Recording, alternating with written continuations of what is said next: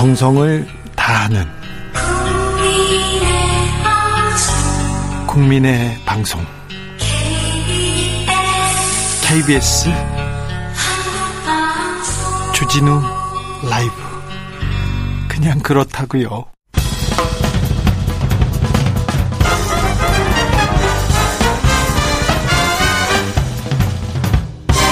훅 인터뷰 모두를 위한 모두를 향한 모두의 궁금증 훅 인터뷰 대선 13일 앞으로 다가왔습니다. 공보물 왔더라고요. 선거 공보물. 두꺼운데 공약 보기는 좀 힘들더라고요. 그래서 준비했습니다. 주지루 라이브만의 특집입니다. 이번 대선 무엇보다 집값을 어떻게 잡을 것인가, 부동산, 그리고 경제 어떻게 풀 건가 핵심인데요. 지금부터 상세히 공약 뜯어보겠습니다. 먼저 국민의힘의 경제통입니다. 윤석열의 경제교사 이혜훈 국민의힘 전 의원 안녕하세요. 네, 안녕하세요. 네. 잘 지내시죠? 잘 못 지내고 있습니다. 네, 그래도 잘 지내 주십시오. 네, 감사합니다. 음, 경제 관련된 TV 토론이 있었는데 어떻게 보셨어요? 조금 답답했어요. 이제 네. 다들 뭐 정책 토론하자 이렇게 말씀하시면서 네.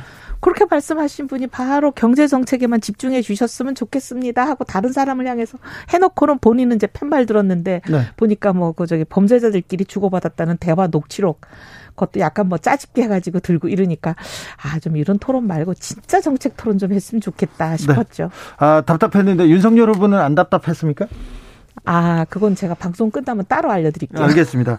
윤석열 후보가 경제적인 좀 이해가 좀 있습니까? 그 경제 관련해서 이렇게 이렇게 짚어주면 잘 흡수하고 학습 능력이 있습니까? 어, 그 정도가 아니라 사실은 제가 경선 때는 후보 토론을 이제 준비해 드리는 팀에 같이 있어가지고 네.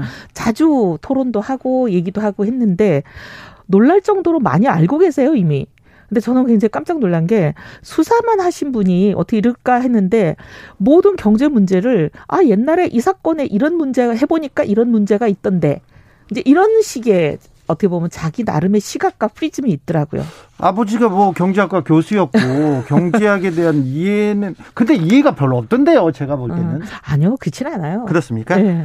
자, 어, 우크라이나 사태가 한국 경제에 미치는 영향도 물어보고 싶은데 전문가니까 음. 그건 좀 이따가 이따 얘기하겠습니다. 하고. 음, 어, TV 또 기축통화국 편입 얘기 음. 그 얘기하고 싶으시죠? 네. 그 얘기 한번 정리하고 갑시다. 네. 아니 근데 이제 기축 통화국이 곧 된다. 그래서 국가 채무 관리 그렇게 크게 걱정 안 해도 된다. 네. 이런 투로 얘기를 하신 거잖아요. 네. 근데 이제 물론 그 근거가 뭐냐 했을 때 정경련이 보도 자료를 냈는데 그렇다 이랬는데 정경련이 바로 성명서를 냈어요. 우리말 그- 우린 그렇게 얘기 안 했다 하고 오히려 정반대의 내용을 이제 성명서로 내니까 본인도 아 기축 통화 얘기가 아니고 SDR 편입에 대한 얘기였다라고 이제 한 발 물러나셨어요. 그러니까 결론을 내리면 본인 발언이 잘못됐다는 걸 이제 인정을 하셨는데 저는 이게 왜 문제라고 보냐면 기축통화국이 된다. 이거 되면 좋죠. 그리고 노력해야죠. 하지만 지금으로서는 넘어야 될 관문이 수없이 많은데 그 중에 첫 번째 관문도 못 넘은 얘기를 마치 곧 될 것처럼 얘기하면 하는 것도 문제지만 문제는 그렇게 되면 국가 채무 관리를 그렇게 신경 안 써도 된다는 그 임플리케이션이 정말 문제가 위험천만한 엉터리라는 거죠. 근데 국가 재정 음. 그러니까 정부 재정은 그래도 다른 나라에 비해서 조금 우리가 여유가 있으니 음. 국가는 부자고 가게는 가난하니 개인은 가난하니 좀 국가가 좀 빚을 같이 져주자 이런 얘기는 또 음. 일리가 있지 않습니까? 아니 그게 이제 그 우리 이재명 후보가 얘기하는 다른 나라는 110% GDP 대비로 국가 채무 비율이 110% 되는데 우리는 50%쯤이다. 네. 그게 완전히 잘못된 얘기인 아 게 그래요? 그거는 기축 통화국의 경우가 그런 거고 비기축 통화국은 그렇지 않습니다. 우리가 높은 편이에요. 그리고 기축 통화국이 아닌 나라의 경우는 이게 50% 넘으면 심지어 스웨덴 같은 경우는 40%만 넘었을 때도 문제가 막 생겼거든요. 문제가 생기는 수준인데 문제가 생기려면 아직 한참 멀었다 이 인식이 잘못됐다는 거죠. 네. 그래서 이제 이렇습니다. 많은 분들이 그리스를 기억, 기억하실 거예요. 국가 채무가 왜 위험하냐면 국가 부도를 내는 게 이게 국가 채무가 많아지면 국가 부도가 나는 거 아니에요. 국제사회에서. 쟤들이 빚 못 갚을 거다. 그래가지고 이제 투매가 막 일어나는 거 아닙니까? 네. 그러면 이제 금융기관 무너지고. 근데 우리 IMF 때 기억하시겠지만 그렇게 국가 부도 위기에 내몰리니까 IMF가 들어와서 우리한테 요구한 게 야 국유재산 팔아 그렇죠. 민영화해 막 이런 식으로 이자도 비싸게 압박 되고. 들어오잖아요. 예. 그리고 막 복지 혜택 깎아. 그리스도 그랬거든요. 국유재산 다 팔면 뭐가 남습니까? 근데 이제 그리스가 그렇게 내몰렸을 때 가계 부채가 심각했냐? 아니에요. 우리에 비해서는 3분의 2도 안 됐어요. 그래요? 그렇게 가계 부채는 양호했는데 뭐가 문제였냐? 국가 부채가 문제가 돼서 국가 부도로 내몰린 거거든요. 네. 그러니까 가계 부채하고 국가 부채하고 전혀 다른 성격의 개념인데 마치 두 개가 똑같은 것처럼 국가 부채를 조금 띄어서 가계 부채 주면 뭐 되는 것처럼 이렇게 얘기하시는 그 엉터리가 너무 기가 막힌다는 거예요. 한 나라 안에서 오른쪽 주머니에서 왼쪽 주머니로 가는 거니까 별 차이 없다. 이런 엉터리 말씀을 하세요. 전혀 안 그래요. 자, 윤석열 후보도 집권하면 소상공인 50조 지원하겠다고 합니다. 그리고 각종 세금 깎아주겠다고 감세 얘기는 제일 많이 하시는데 네. 아니 국채 규모, 재정 건전성 얘기하다가 음. 그러면 윤석열 후보는 국가 부채를 어느 정도로 이렇게 정리 저기 아, 근데 지원을 합니까? 지원을 하더라도 네. 예를 들면 똑같은 예를 들면 20조를 지원을 한다. 뭐 50조를 지원을 한다 하더라도 피해를 입어서 절실한 사람들에게 두텁게 꼭 필요한 사람에게 주는 거하고 네. 모든 사람에게 소액 푼돈을 그냥 쫙 나눠져 버리는 거하고 두 개가 다르다는 거죠. 네. 필요한 사람에게는 두텁게 집중 지원을 하는데 필요 없는 사람들에게까지 주지 않기 때문에 재정이 덜 든다 이런 얘기예요. 알겠습니다. 소상공인 이번에 어, 추경 추경을 통해서 소상공인 지원했지 않습니까? 그건 잘한 거죠. 아, 네네. 네, 알겠습니다. 그걸 잘했다고 하시는 분도 계시네요. 역시 아. 이혜훈 의원은 좀 다릅니다. 9178님께서 그런데 왜 주택 청약과 주식 양도세를 모르시죠? 실물 경제는 좀 잘 모르시나 봅니다. 하는데 주식 양도세 폐지 이거는 윤석열 후보의 이 공약은 재벌한테만 이득 주는 거 아닙니까? 뭐 꼭 그렇지는 않은데 내년부터는 지금은 이제 대주주에게만 양도 차익 과세를 하니까 네. 그런 주장을 하는 사람이 있을 수 있지만 네. 어차피 새 정부가 들어서서 시행이 되더라도 내년부터 시행이 되잖아요. 예. 근데 내년부터는 이런 대주주 요건 싹 없애고 무조건 이익을 보면 이익을 본 사람에게 과세를 하는 거기 때문에 내년부터 만약에 양도세 폐지를 시행한다면 이거는 재벌 상관없이 개미 투자자들 모두에게도 혜택이 돌아갈 수 있는 그런 방안이기는 하죠. 양도세 폐지 개미 개인 투자자들 자들도 이득이 된다고요? 그분들도 어쨌든 양도 차익 과세 대상이 되니까 내년부터는 지금은 아무튼 양도 주식 양도세 폐지하면 재벌이나 또 부자들한테 좀 이득이. 왜냐하면 지금은 대주주에게 부과하는데 문제는 어차피 새 대통령이 출범해서 세법을 설사 고친다 하더라도 국회가 잘 국회를 잘 통과해서 그건 시행은 내년부터니까요. 네. 자, 윤석열 후보의 부동산 정책의 핵심은 뭡니까? 민간 공급을 늘리겠다예요. 네. 지금까지 공급이 부족해서 이렇게 가격이 폭등했는데 문 정부는 계속 공급 부족 없다.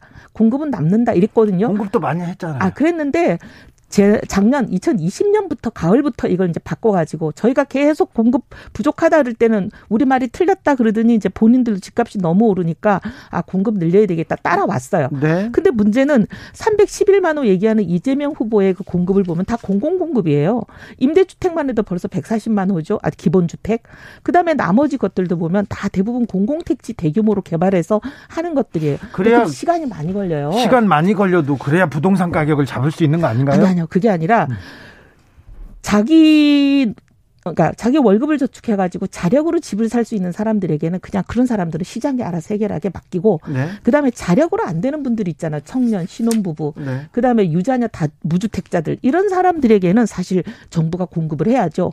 그렇게 공공 공급과 민간 공급을 구분해서 민간을 주축으로 해서 시장은 민간에서 안정되게 하고 네. 나머지 시장에서 해결이 안 되는 분들을 공공 공급으로 도와드리는 거. 이게 저희 입장에서는 제일 중요하고 그다음에 효과적인 방법이죠. 네. 국민의힘 음.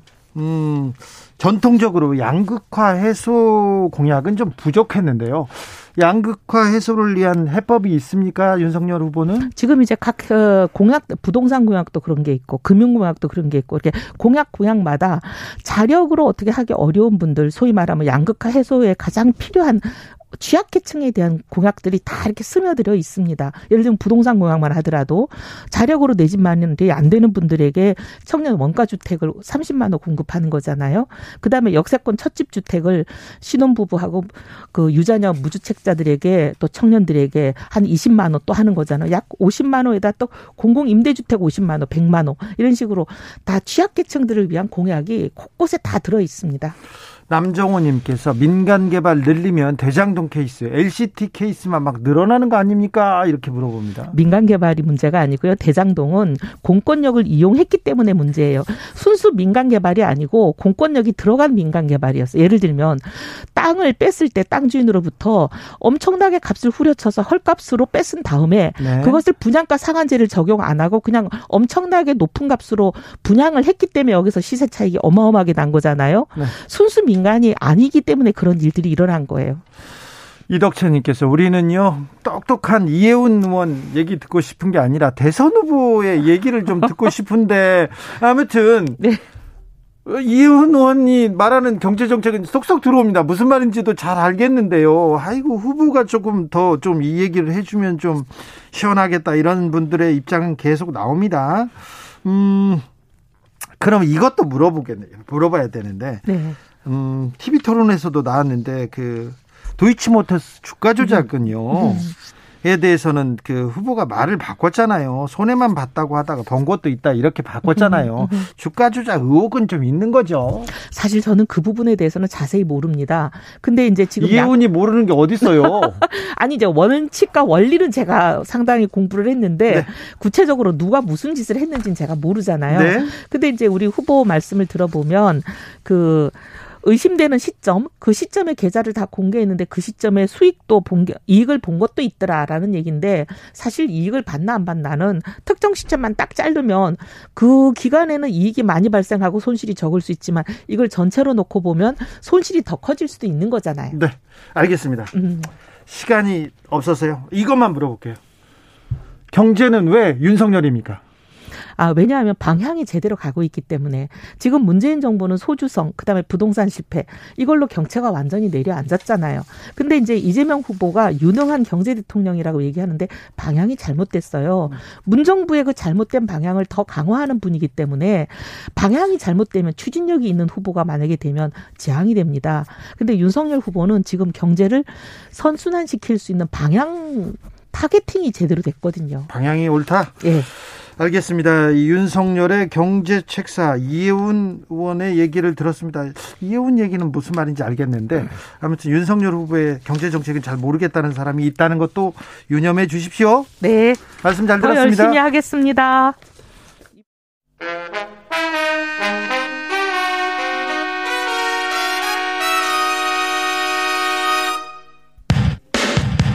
주진우 라이브 돌발 퀴즈. 오늘의 돌발 퀴즈는 객관식으로 준비했습니다. 문제를 잘 듣고 보기와 정답을 정확히 적어 보내주세요. 한국은행 금융통화위원회가 오늘 오전 회의를 열고 기준금리를 동결하기로 했습니다. 시장 금리와 대출이자 인상으로 일반 가게나 자영업자들의 이자 부담이 커질 것을 고려한 결정으로 보이는데요. 이미 두 차례 연속 기준금리를 올려 이번에는 동결될 거라는 예상이 우세했는데 실제로 지금까지 금통위가 세 차례 연속 기준금리를 올린 사례는 없다고 합니다. 자, 여기서 문제 드릴게요. 현행 기준금리는 몇 퍼센트일까요? 보기 드릴게요. 1번 97.3%, 2번 1.25%, 다시 한번 들려드릴게요.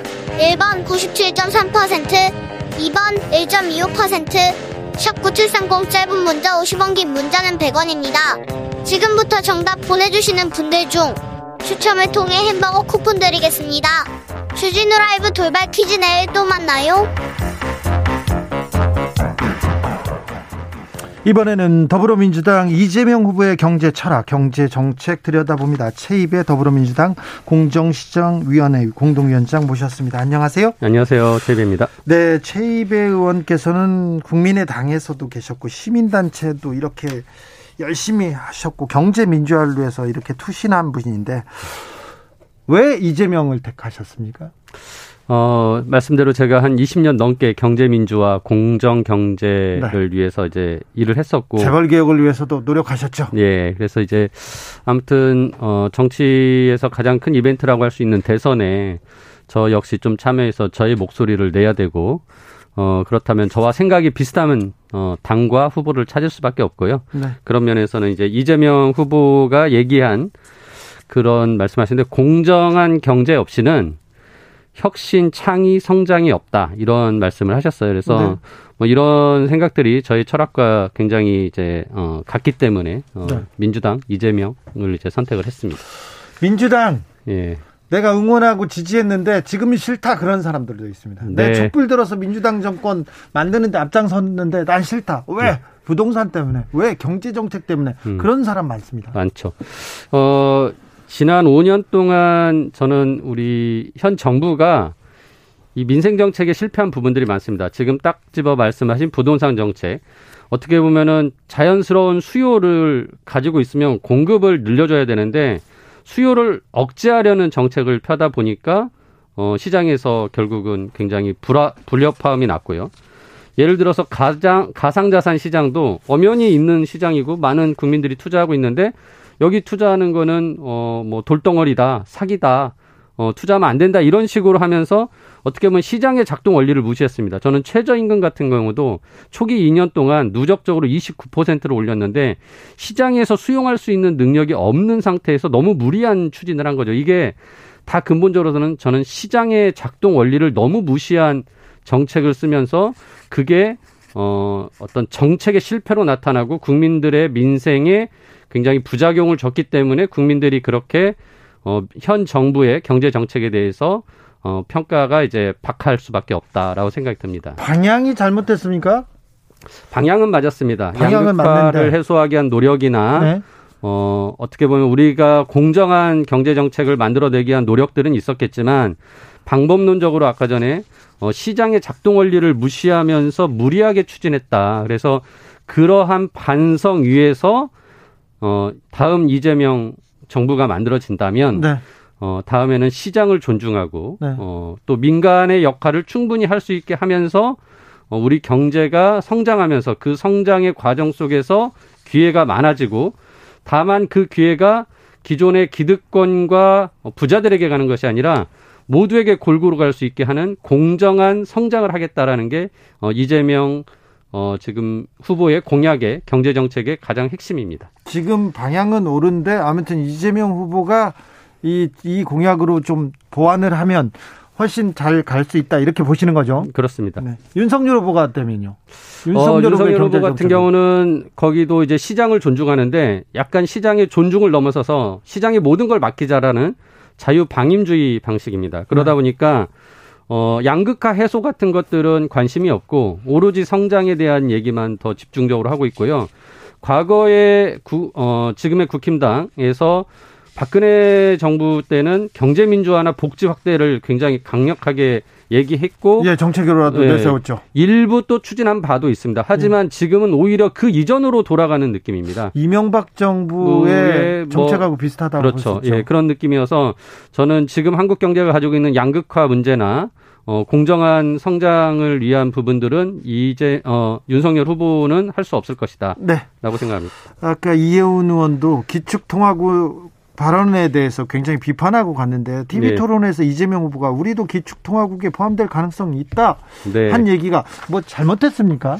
어 물론 뭐 기축 통화국에 편입되고 하는 여부는 솔직히 정확한 발언은 아니라고 생각을 합니다. 하지만은 네.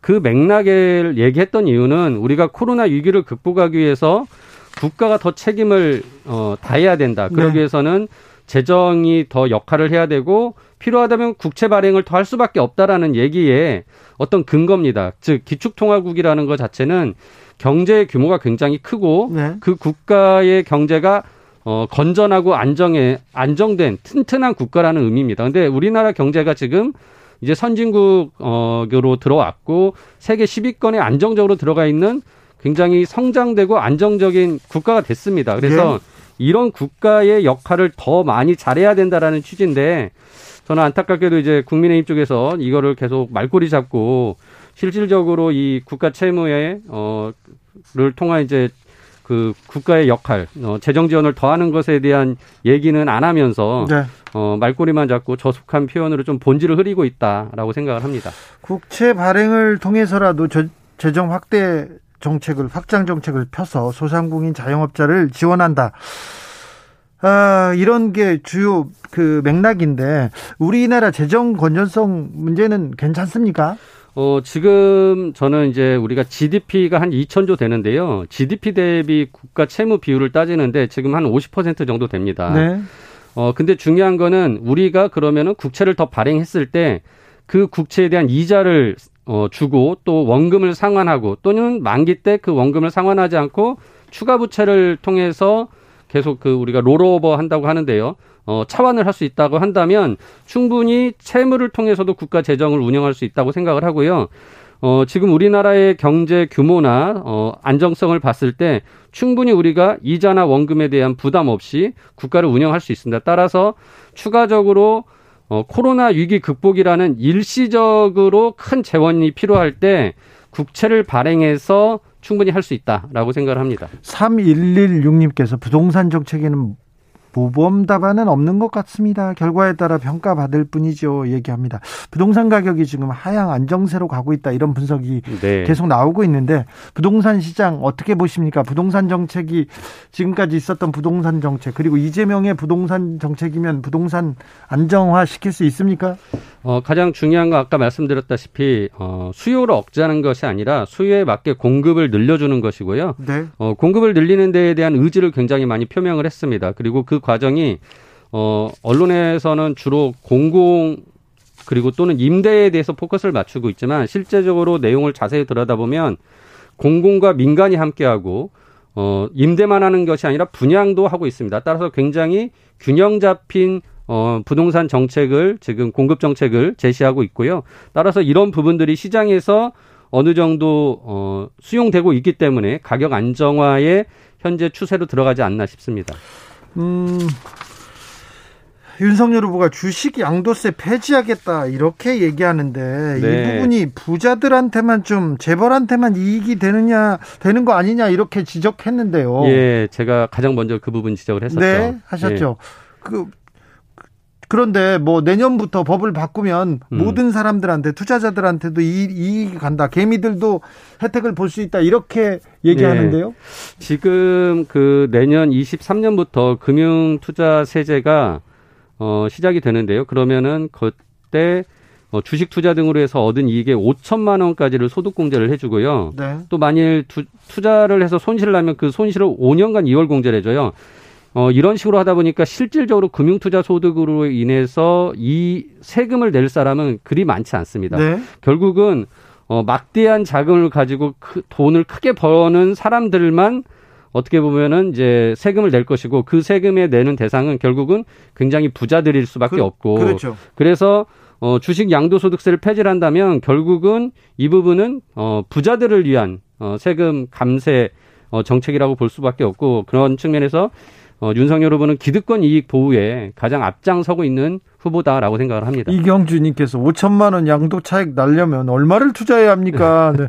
주식 차익 5천만 원을 이렇게 버는 투자자들은 개미 투자자인가요? 개미 투자자라고 하기는 어렵겠죠. 아, 예. 그렇게요. 쉽지 예. 않은데. 아, 뭐, 개미 투자자들은 들어가서 또 돈 까먹는 게 일수인데요.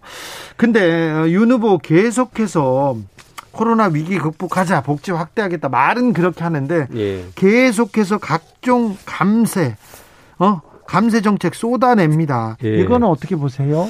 그러니까 이제 종부세 폐지하겠다. 네. 그리고 네. 뭐 주식 양도세 폐지하겠다라는 식의 이제 세금 폐지를 자꾸 얘기하시는데 말씀대로 복지를 확대하려면 돈이 듭니다. 그러면은 네. 돈을 마련하기 위해서는 세금을 올리거나 또는 어, 국가가 채무를 발생시켜서 돈을 마련해야 되는데 결국은 어 감세를 하겠다라고 하면 국가 채무를 늘릴 수밖에 없는데 근데 또 국가 채무는 재정 건전성이 문제라면서 못 늘리게 해요. 네. 즉 어, 윤 후보가 얘기하는 복지 확대나 코로나 위기를 위한 재정 마련의 방식은 방법론은 없습니다.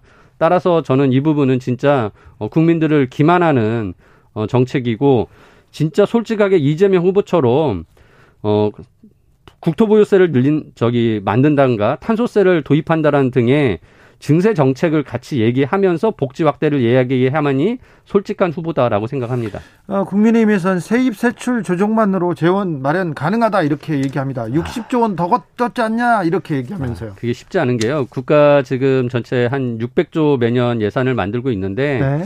어, 거기에서 재량적으로 조정할 수 있는 게 많아봤자 10% 내외입니다. 즉, 어, 그 돈 가지고 복지 확대하고 코로나 재정 마련을 위해서 뭐 50조, 100조 만들겠다고 한 것은 불가능하다고 생각합니다. 네.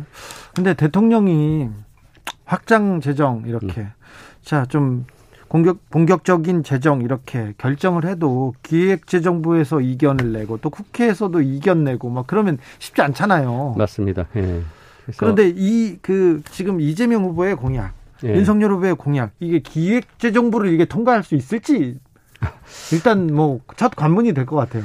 어, 결국은 지금 기재부가 약간 곡간지기 역할이라고 하면서 굉장히 이제 보수적인 재정 운영을 하려고 해요. 근데 어, 일정 정도 그런, 어, 역할을 하는 사람들도 필요합니다. 하지만은 결국은, 어, 선출된 권력인 대통령이 의지를 가지고 일을 해 나간다면 그 부분은 아까 말씀드린 대로 이재명 후보가 얘기한 필요하면 증세도 하고 필요하면 국가 채무도 좀 더 발행해 가면서 결국은 많은 어, 국가의 책임을 다할 수 있는 정책들을 해야 된다라고 생각합니다. 저는요 이게 양극화, 소득, 소득, 자산의 양극화에서 가장 중요한 문제 같습니다. 부자들만 부자가 되고 가난한 사람들은 부자가 될 수도 없고 청년들은 또 어, 집 갖는 꿈도 꾸기 어려워지는 이 양극화 해소 해야 될 텐데 차기 대통령이 풀어야 될 숙제인데 네. 이 과제를 풀어내는 풀어내는 좀 해법을 내야 될 텐데 하는 그런 맞습니다. 생각을 합니다. 어, 그런 측면에서 저는 이제 양극화의 가장 그 본질이 어디 있냐 보면은